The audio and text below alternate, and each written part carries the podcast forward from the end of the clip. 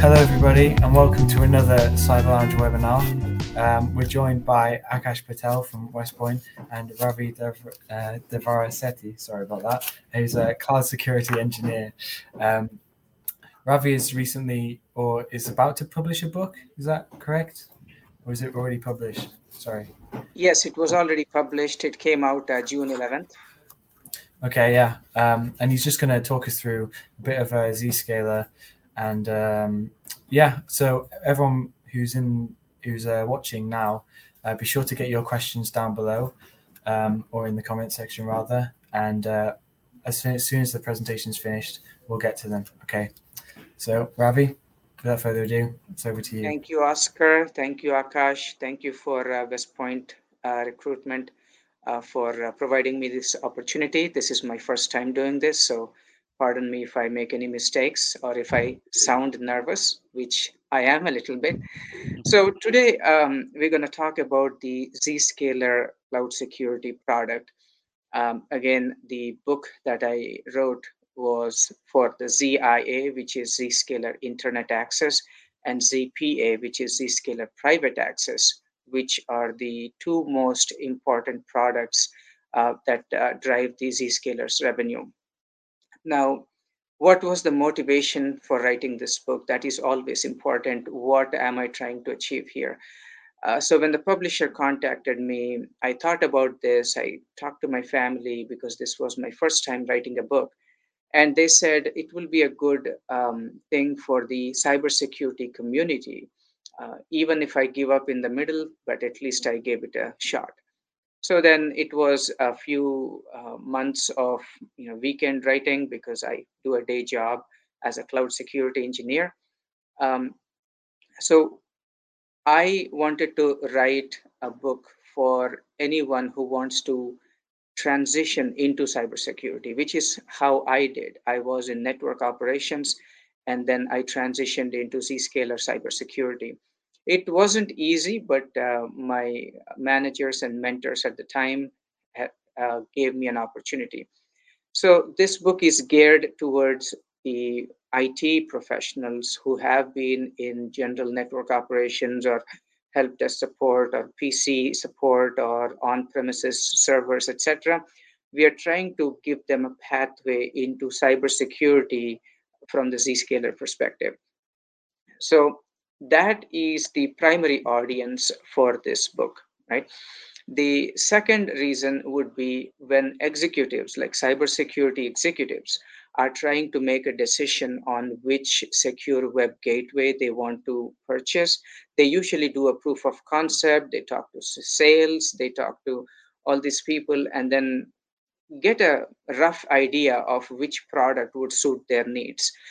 But it's always a difficult issue when it comes from migrating from a current uh, end of life security product into a new security product. So this actually lays down the exact steps that needs that need to be taken so that you can transition from an existing uh, end of life or mm, you know uh, end of end of life shelf uh, security product into zscaler. So this tells them okay these are the people i need. This is the time frame i'm looking at.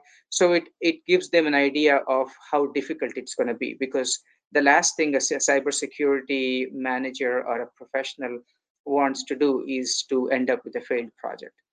The third one is geared for people who are already using zscaler. So how can they optimize their solution? What are the different reports that they can use that gives them insight into their operations and then use it in the best way possible to improve their security posture and also troubleshoot it more efficiently? Because when a new product is rolled out the end users are, are all like ah this is another security product. It's going to make our life miserable.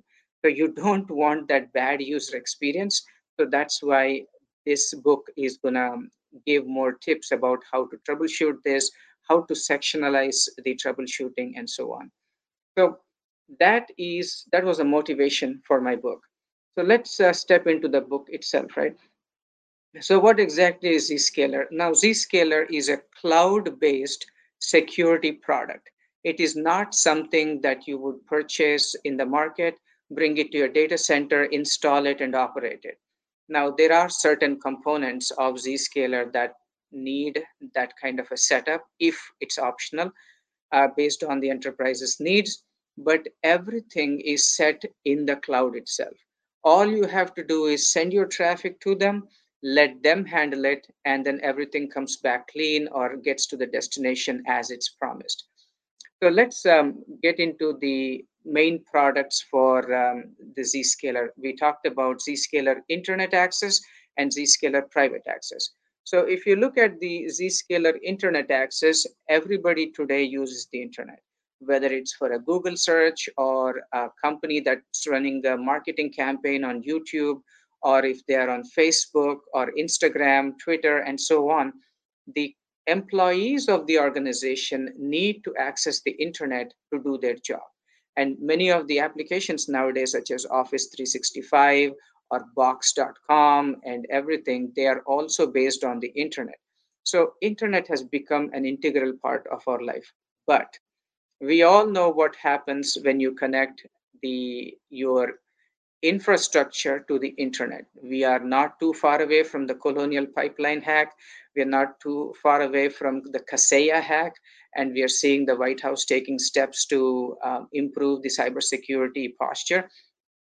So internet is the wild, wild west today. Um, that is why as a personal user, you have an endpoint protection. Maybe you have McAfee antivirus or some kind of Bitdefender or something like that. But for an enterprise, these small um, products or these features are not enough. Enterprises work with third-party organizations. They work with uh, different vendors, etc. So they need to have a much robust product, especially an enterprise-grade product that provides a lot of reliability and SLAs, etc., so that there is high availability and so on. So the book starts off with um, the premise of why Zscaler is needed now. Um, well, there are multiple reasons. Pandemic has definitely accelerated this because everybody wants to work from home now. They don't want to put their families at risk. They don't want to come into the office and risk infecting others and so on.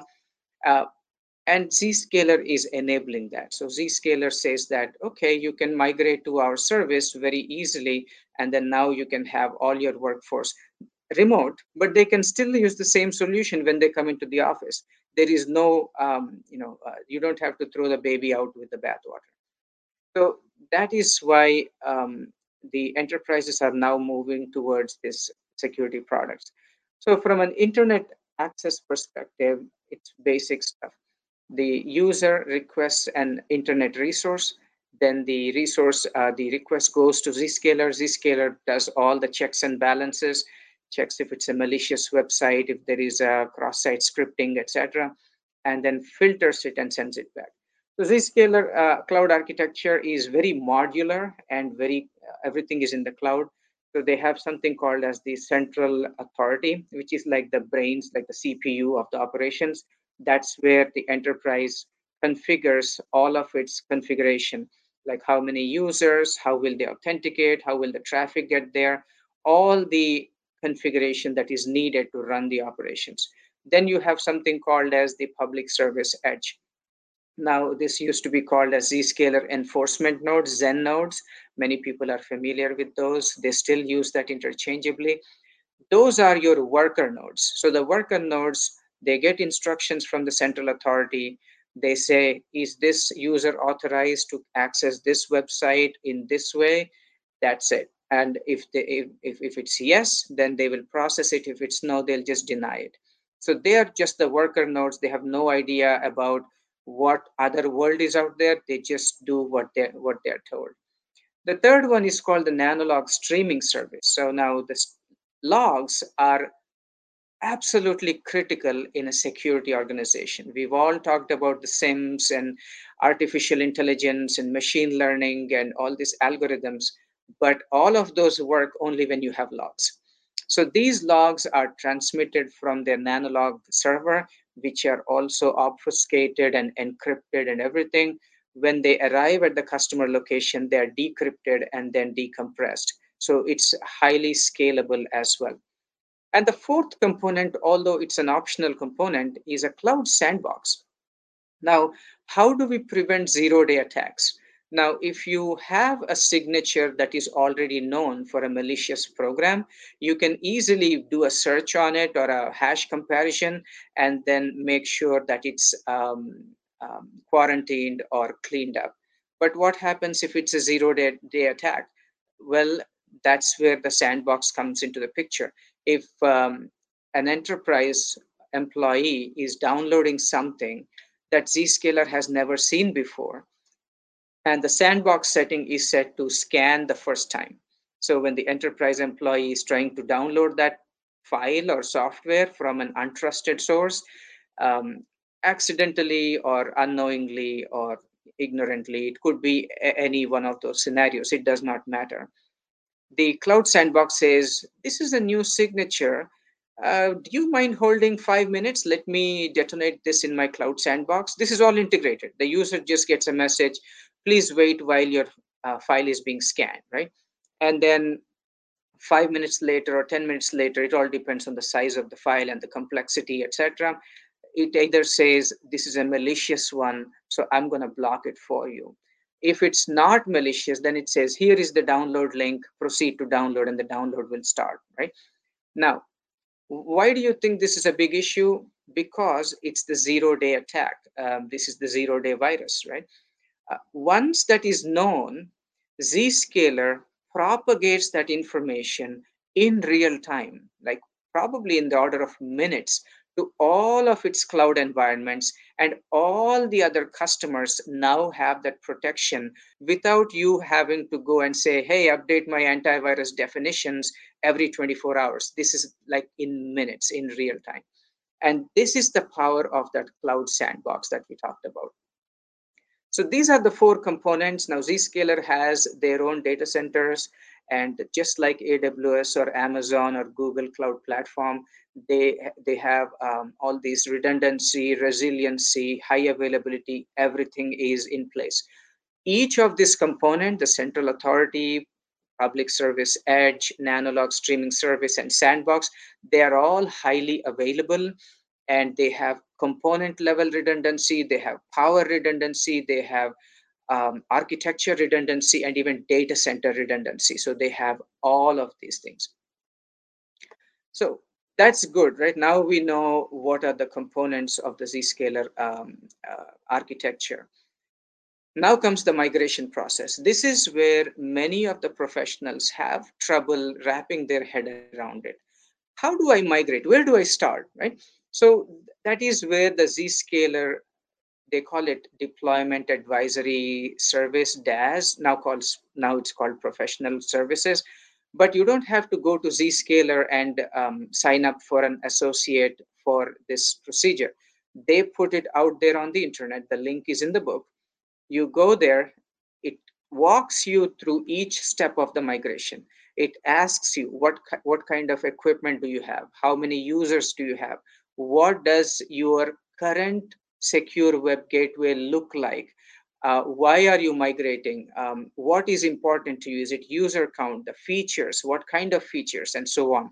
It walks you through the whole thing and we have made sure that we put that all that process just in one chapter. We just dedicated one full chapter to it. It's not only important to know what you are clicking it's also important why you're clicking it right? When you say you want ssl inspection why do you need it? Does your industry need it or do you're doing it because it's a best practice? And do you have the equipment necessary to do it? But primarily we look at two things. One is the traffic forwarding. How are the users going to send the traffic to zscaler? And the second one is called um, authentication so how are users going to authenticate because if users don't authenticate um, you cannot apply policies to them, right? So if you are authenticating as a CEO, then you have a different set of policies. If you are authenticating as somebody from social media organization within the company, then you have access to Facebook, Twitter, and so on. But if you're accessing as, um, say, a janitor or some kind of support personnel or some kind of you know um, receptionist or somebody they don't really need to have access to all these cloud applications right? So you can segment it based on the user.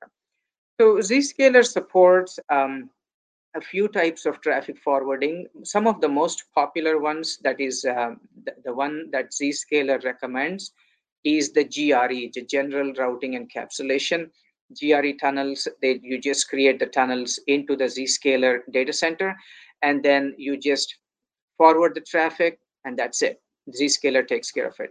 Now, for redundancy purposes, it's always recommended you have a primary um, tunnel and a secondary tunnel.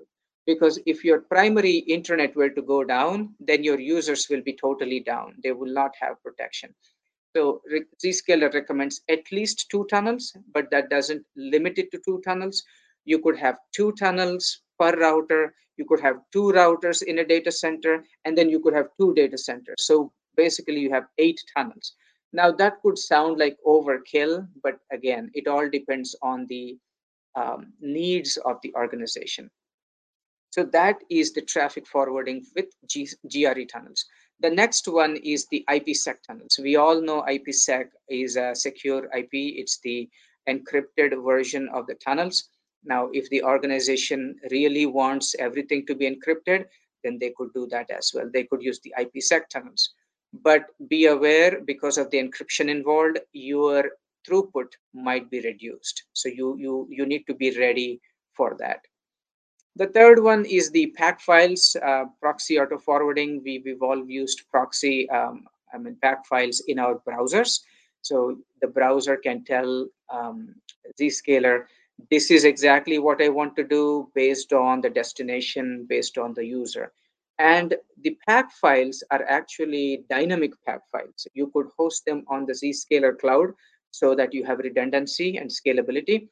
Um, and you, you Zscaler gives you some macros where you can say primary data center and secondary data center, and it's not hard coded. So if a user is coming into the US region, it automatically um, uh, translates those macros macros into the nearest data centers for you. So you don't have to worry about how the data centers are going to pick. If you come in through Asia Pacific, it, it automatically figures out which data center to use. The last one is the ZCC. It used to be called the Z app, which is the Zscaler client connector. It's very similar to your uh, Cisco AnyConnect VPN client or your Juno Secure Pulse. You just have an application that is running on your computer, which users can authenticate for both ZIA and ZPA.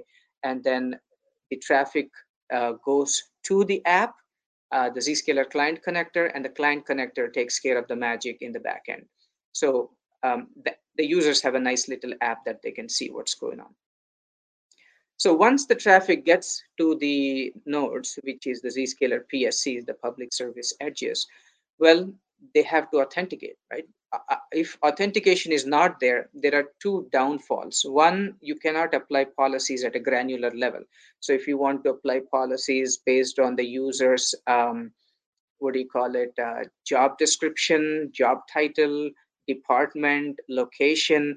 Because see, if a user is coming in from United States, the policies are different. But if they are coming in from Europe, they could be very drastically different because of the GDPR and all those uh, European regulations, right? So that is one reason. The second reason is when it comes to billing, everybody wants to spend less money on the Zscaler platform, right? On any product. So if you're authenticated, then it is counted as one user license. But if you're not, Zscaler is going to take, say, 250 transactions per day as one user. So if you have a very chatty site, you could be paying more money than necessary if authentication is not in place. So that is why many companies do prefer authentication. Now, if it's a small company, you don't have the um, uh, resources in terms of people to stand up a LDAP server, maintain it, and you know, SAML authentication, uh, integrating with Okta, Ping Identity, etc. Zscaler offers a pretty neat solution. It's called the hosted database. So you just go into the Zscaler portal, put in your name, first name, last name, user ID, password, just hit submit, that's it. The user now resides in there. So when the user goes to authenticate, it checks against that database. It's a static database. You know, you could call it an Excel file or something like that. Um, and you could also do a multiple user uh, configuration by using an Excel formatted file that you can download from Zscaler. You can add 50 users at once, 100 users at once, change the users, etc. You know, add, modify, delete. Now that is recommended only if you have maybe 25 to 100 employees because obviously if you have 50,000 employees, you're not going to do that all day. It's, it's going to be a nightmare, right? there are uh, typos that could happen. You could have inadvertent mistakes that could creep in. So if you are a cloud startup for example if you have 25 employees 50 employees mom and pop pop store go for hosted db it's pretty secure. Everything is https encrypted and so on now next comes the ldap um, mechanism right it's very common for companies to have active directory and use that active directory to authenticate the user locally and then give them access into the uh, Zscaler platform. The third one is SAML, Security Assertion Markup Language. We've all used them at some point of time. So where the company integrates with a third party like Ping Identity, Okta, etc. The fourth one is very uncommon. We usually don't see that. Uh, it has kind of many limitations it uses the Windows Kerberos system. So that's the authentication system where it issues tickets and all those things. So once you've determined how many um, locations that you're going to send the traffic from, what are the what is the authentication mechanism, now you go and procure all that equipment, right? You need all those routers, you have those ISP circuits, you need the firewalls, ports opened, and so on. The next one is the features well, what are the features that are offered? Well, obviously you have malware protection, which is botnet, viruses, um, worms, all those kinds of um, bad stuff. Then you have sandbox, which is optional. Again, you can use the sandbox. Then you have browser control. So now browsers, we all know, as they get older, they have more vulnerabilities on them. And if the organization is not doing proper browser control, then you could be exposing those users running the outdated browsers to threats in the cloud. Right? So you could actually limit what kind of browsers users can use to get into um, Zscaler. The next one is access control. That's the broad category that say that says, hey, are you allowed to uh, access streaming applications like YouTube, Pandora, um, Instagram, um, not Instagram, but other ones. I'm not very familiar with them. Then social media. So are you allowed to use LinkedIn, Facebook, uh, Twitter, um, all those things, right? Because nowadays people post uh, innocent pictures, but that could be turned around by hackers. They could say, oh, the date of birth or your uh, name of your pet or name of your children, and they could create some kind of. When they say, hey, today is my birthday, and then they could reverse engineer all this stuff. So social media has also become an unfortunate place where credentials could be leaked. So that is the cloud app control. So it, it can actually categorize what type of applications and then put a, a limit there. Then you have file type control if you're using some kind of weird file um, in, um, extensions which are insecure, like macros enabled, etc., etc. You could limit those as well. And one of the very neat features, which is not a security control, but it's the bandwidth control. Now, all these companies have limited bandwidth. Now, they, they could have 100 megabits per, per, per second connection. Some could have just a T1 connection, which is 1.5 meg per second. Bandwidth is extremely um, um, precious it has to be managed very carefully. So you don't want to buy another product for your bandwidth control. You could actually implement bandwidth control in um, Zscaler. The other part is DLP, data loss prevention. We've seen that happen multiple times over and over. So DLP protection, uh, Zscaler offers some dictionaries that can actually look for numbers that are like social security numbers, credit card numbers or health information numbers like ID numbers based on Canada, Australia, uh, Europe, uh, United States, all of those markets. It gives you some pre uh, um, predefined dictionaries that can be used out of the box, literally speaking. You could also integrate it with a third-party um, DLP solution, which is up to the up to the enterprise. Then mobile devices, right? Bring your own device is a big deal. People use tablets, phones all the time. I personally use tablets quite a bit. I don't even boot up my computer unless it's like um, something I have to do on a computer. Uh, so that has gained extreme popularity, and mobile devices have issues of their own. So you have um, malware on mobile platforms, you have jailbreak devices, um, you have non-standard devices. So Zscaler can even help protect those because attack surface can come in from anywhere, laptops, desktops, even mobile devices. Zscaler offer, also offers a basic firewall. Um, you could define certain firewall rules, which is pretty decent. So now once you have set up all of these, for example, you understood how to forward the traffic, how to authenticate, how many locations, uh, what is the mechanism used um, for deploying the features, what features do you want, that is when you come together, you bring all the teams together, you start migrating a few pilot users onto that platform. You test out all your applications, your business applications, make sure there are no issues. Uh, one of the most important issues that I've seen, or most common issues I've seen, is URL categorization. So, not all vendors have URLs that are maintained to the highest standard. So, Zscaler can inadvertently say this is a malicious URL, and we've had so many issues like that. So, you want to check those out, tell Zscaler, hey, this is not a malicious URL. This is our vendor URL. I mean, unfortunately, they don't use the highest standards, but we want you to whitelist it, right? We don't want you to blacklist it. So those are the minor things that you uh, figure it out using the pilot users who are usually friendly users who are working with you to figure out the platform.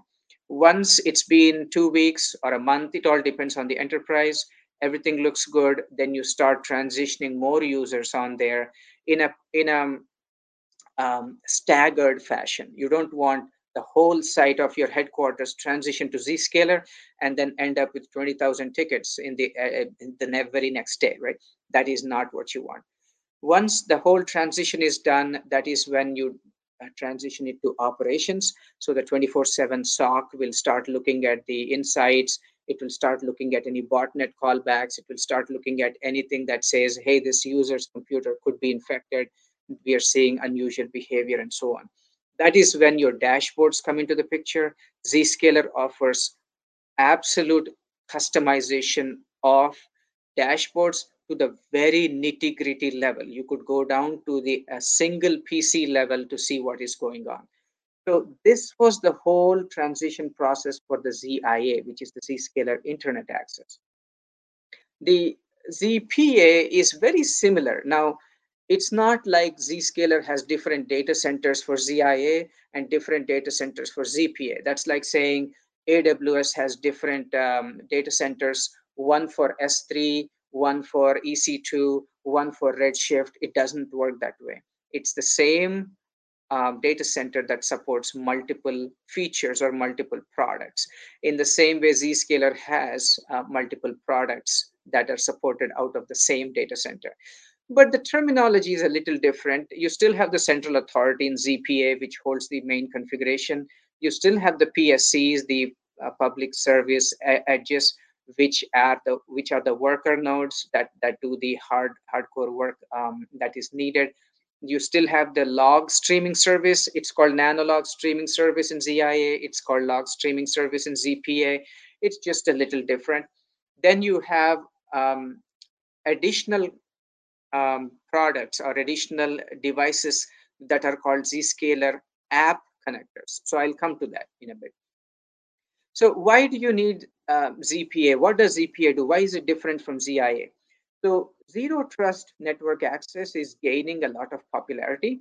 In the past, you would segment your network based on your um, networking. You would say untrusted network, trusted network. But here's the deal when a hacker gets into your trusted network, what is preventing the bad actor from traversing the east-west side? So lateral transition among among the applications. So they could have access to um, all the devices, which could be 100, 200, 500, everything that's on the network. So that is no longer um, safe way of doing things. There is a better way of doing things, right? So what if I say that Ravi is allowed to access salesforce.com only as a read only. So it does not matter where Ravi comes in, whether he comes from, from a trusted network, untrusted network, as long as he's authenticated, he can only access Salesforce. Now, there is no longer a network connection. Ravi, does not have uh, access to the network, but he only access uh, has access to the Salesforce.com application in a read-only capacity. That's it. You try to move out of that lateral um, connection, you will not be able to move at all. So that is the granular level of access that ZPA offers. Now, how do you make it happen? Very simple. You have your applications, which are the destination. Then you have the users who are the source. How do you connect these two? You need a broker mechanism, like a brokerage in between, right? So the applications, when they boot up, they, they tell the app connector, it's called the application connector. It's a small virtual machine that's sitting right beside the applications. And it says, hey, I am the salesforce.com application, I'm available. Hey, I am the Jira ticketing system, I am available. So they register with the app connect, just like you register with an unemployment agency, right? So you register with them.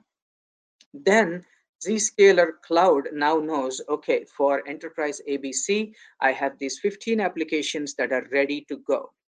Then the users boot up. They say, Zscaler, I want to access my Office 365 or Salesforce.com application. So when they come in, Zscaler is the broker in between. Zscaler says, is the user allowed to access Salesforce.com? Yes, the central authority says yes, he is author- he is allowed.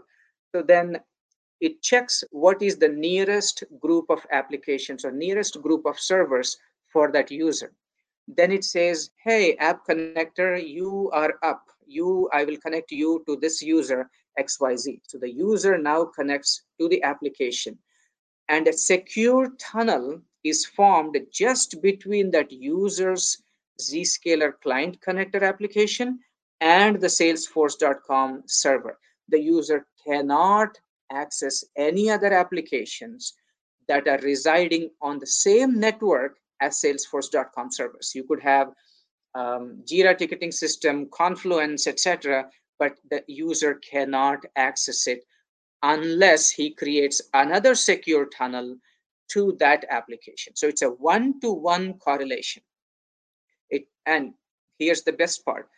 Since everything goes to Zscaler and through Zscaler through an encrypted connection, Zscaler uses uh, RFC I forget what that RFC number is, but it uses the 100.64.0.0 slash X network, which is non-routable on the internet. So it is not a public IP range. So when you have such an IP address, there is no public IP address. So even if a bad actor were to look at it, it's not even exposed to the internet and you cannot attack what you cannot see. So this is the beauty of it. It's, it's, it's as if you don't have to get on the highway when you are ready to drive your car, there is a tunnel that is laid from you to your office cube where you don't have to touch anything else. You're directly uh, flowing into your cube. It's similar to that uh, um, movie, the, um, Cloudy with a Chance of Meatballs, right? So when the guy goes there, he just jumps into that pod and directly slides into his desk. So that's that's the kind of Zscaler mechanism, if you will, right? So that is how ZPA works. Now, migration process is very similar. Um, there is no traffic forwarding here in, in, in, in, in one sense because everything is through the client connector, which establishes your tunnels. There are certain, like a ZPA browser access where you can only access web applications through ZPA, but it's a very corner case. I wouldn't recommend that. I would recommend ZPA um, through the Zscaler client connector access, right? Now, the migration process is the same. You identify the pilot users, you identify the applications, um, stand up the servers. Hopefully, you have two servers or two, two um, redundancy on your enterprise side. Zscaler already has the redundancy. It's just on your enterprise side that you need to make sure that you have redundant servers and so on. Now, once you've deployed it, you've migrated it, that's when you hand it off to operations and operations will take care of any other you know, minor changes, troubleshooting. The most common issue that we see with ZPA is the mapping mechanism. Uh, companies don't have the access, um, they, they don't have the principle of least privilege access put down yet. They just say, okay, Ravi comes in, we're going to give him access to this um, 10 servers, whether he needs it or not. That's it. And then when the time comes to revisit, when they say, hey, we are trying to map these access policies for ZPA, well, guess what? Now you say every everybody has access to everything. What is the point of ZPA? There is no point. So this is something new Zscaler came out with, uh, no after, as i was writing the book this was released after the book so that's why it's not in the book. But this is just an fyi for anybody who's looking into it. It's called zscaler workload segmentation. So the way i understand it is again i could be wrong but i haven't i haven't worked in it. I haven't dug deep into it. It basically sits in between your applications and users. And as um, the users start accessing these applications, it's going to say, well, Ravi has access to these 10 servers, but he's accessed only these two in the past 90 days. So why does he need access to those rest of the eight servers? So let me limit his access to only those two servers. So it's actually paring it down automatically for you without you having to do anything. So this is called Zscaler workload segmentation, which is becoming very popular now because this is like a discovery and deployment mechanism all in one.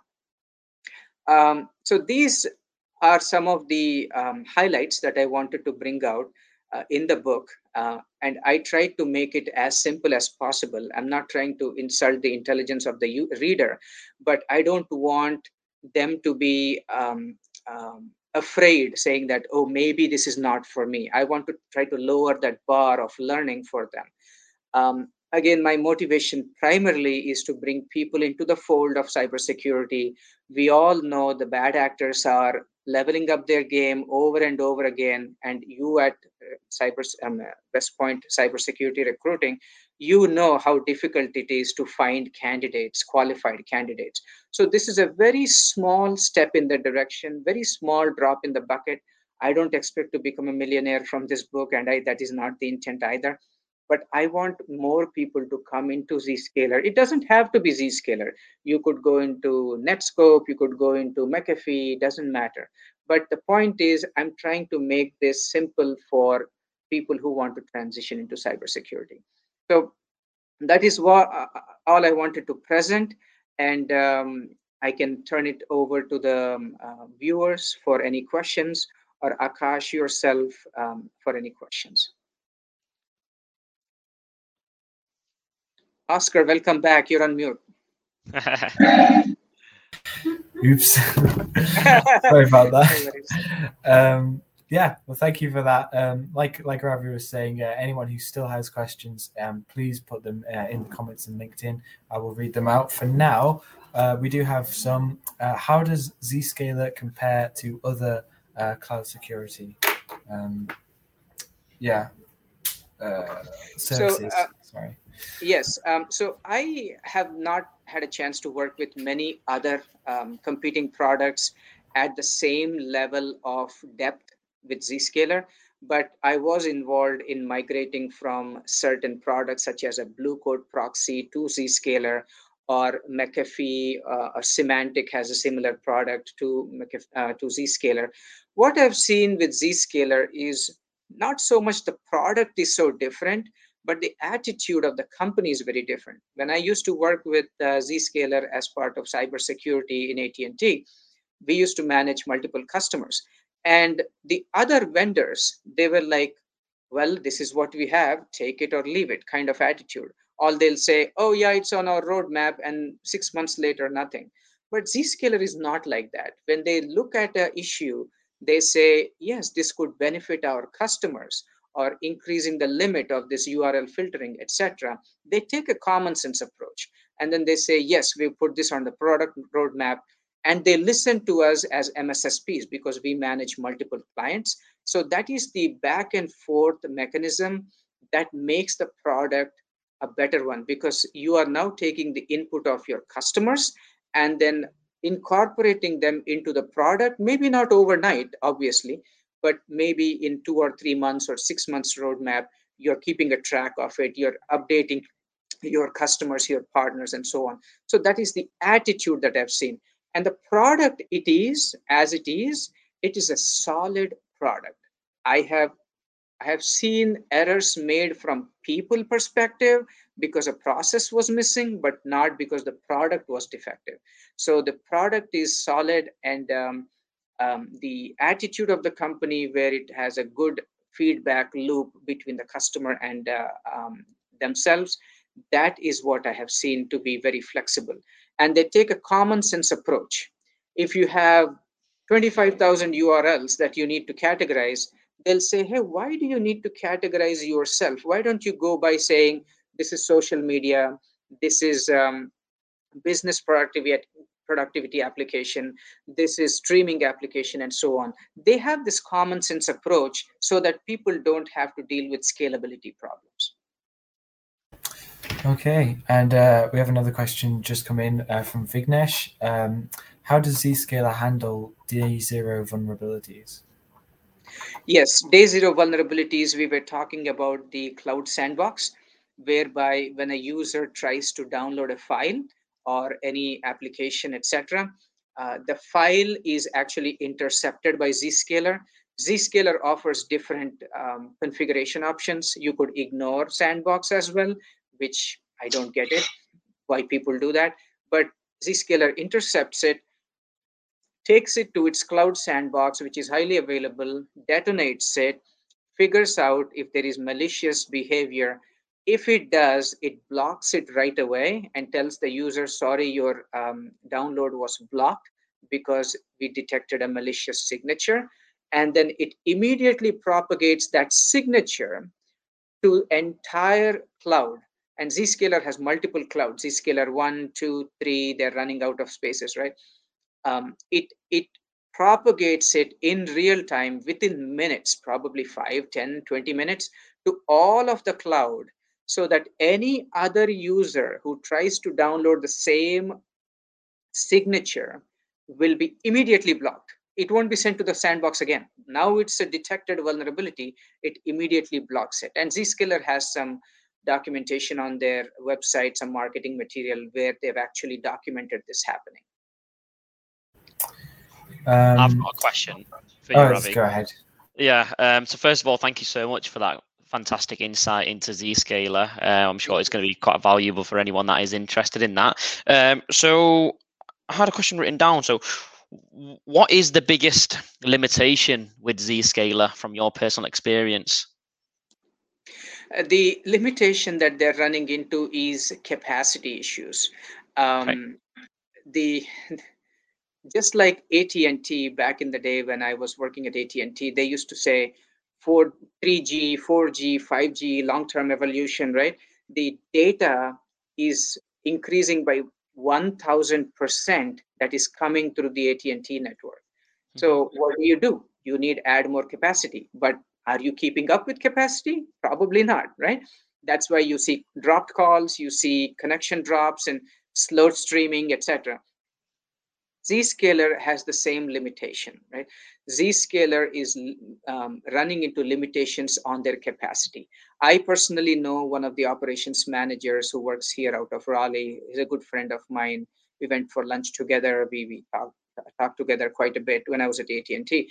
He said, Ravi, I cannot keep up with the demand because if it's a um, non-US country such as Argentina, Brazil, um, South Africa, um, Asia, you don't have the same infrastructure that you have like in united states or european union right or london or uk you have to go through customs you have to go through um, to find qualified personnel. They have to load it right right? If you if you make a mistake you could bring the cloud down uh, you could cause outages. So he has to plan every day not every month or every year. No no akash.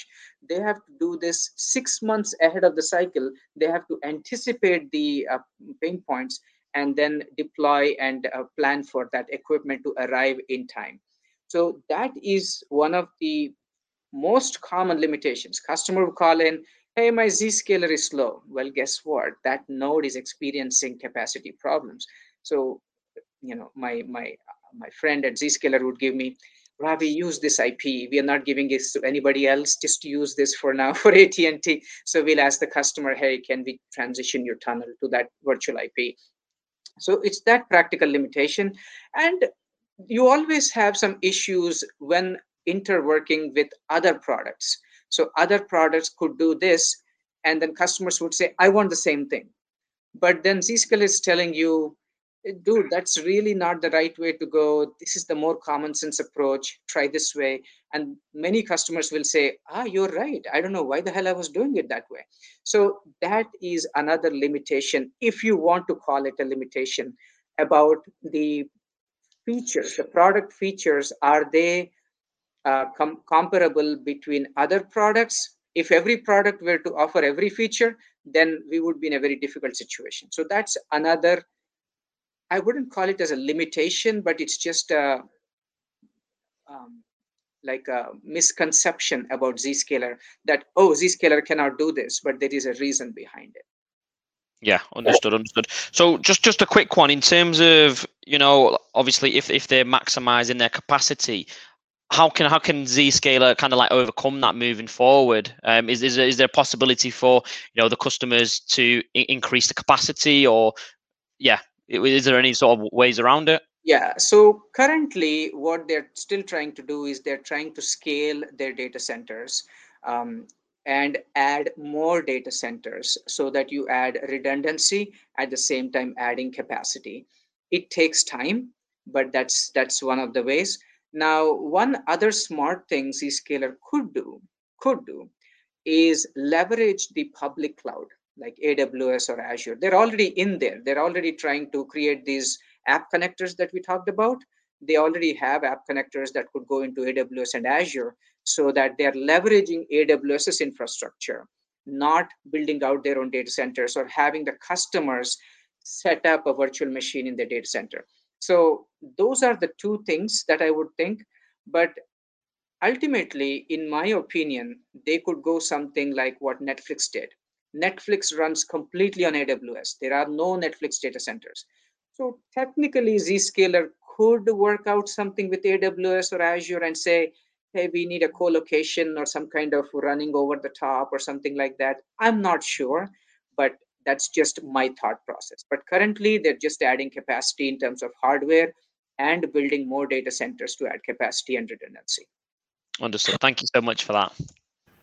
Uh, we've got quite a lot of questions. Um, one that's just come in now. Uh, what are the common issues reported uh, by customers to Zscaler? Common issues reported by customers to Zscaler is that URL miscategorization. The Zscaler would say this uh, URL is not safe based on their scanning. It, they, they call it as the Zulu um, analyzer, Z-U-L-U, um, URL risk analyzer. Um, so that is one of the most common issues. They say Zscaler blocked my site and so on. The second issue is latency. So they'll say, if I'm going through Washington, D.C., I'm experiencing latency. But if I'm going through Atlanta, I don't have a problem. So that is sometimes a Zscaler issue, but most, most of the times it's based on the ISP that the customer is using and the way they are routing the traffic in their internal network that is adding to the latency. That's the second common issue.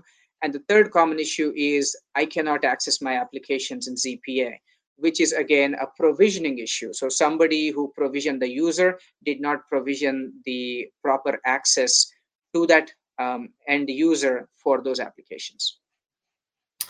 Um, And how does D, uh, how does Zscaler take care of DDoS attacks? Of what attacks now? Uh, DDoS attacks. Oh, DDoS, you mean?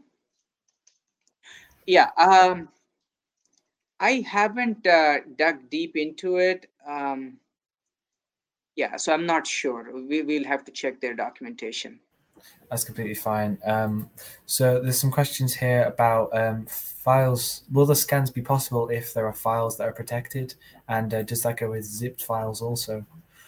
Uh, yes, Zscaler can um, scan uh, zipped files up to certain levels of um, uh, what do you call it compression, uh, but I don't think it can um, uh, scan password encrypted files.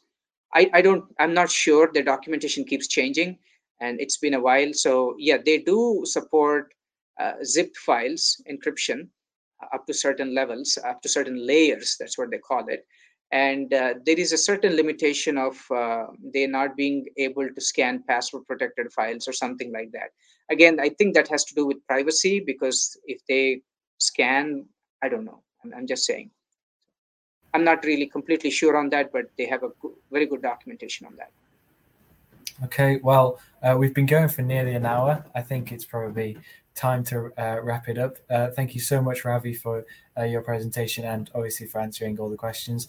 Thank you, Akash, um, for being here, asking your own questions, just uh, interacting in general. And uh, everyone in the comments, thank you for your questions, and um, we'll see you next time. Yes, thank you, Oscar. Thank you, Akash. Thank you, West Point. This is fantastic. And uh, just as a plug or a FYI, um, Packt Publishing has a lot of cybersecurity books. I just looked at their website this morning. There are more than 200 or 500, ranging from introduction to cryptography, introduction to cybersecurity, all the way to operations and cloud security response, etc. So uh, please do check check them out. And if you want to become an author, please let me know. I can put in a referral with my uh, editorial team, and that way Oscar and Akash get to interview more authors in the future. Yeah, and if anyone does have any further questions for Ravi as well, make sure you connect with him on LinkedIn, and I'm sure he'll be happy to answer any questions you may have as well. Yes, I am an open uh, LinkedIn networker. Plus, please don't spam me, but I, I will accept your invites and I will answer your questions as we go. Thank you. Thank you for the opportunity. Have a good day. Thank you, guys. Thank you. Cheers, everyone. Have a good day. Bye bye.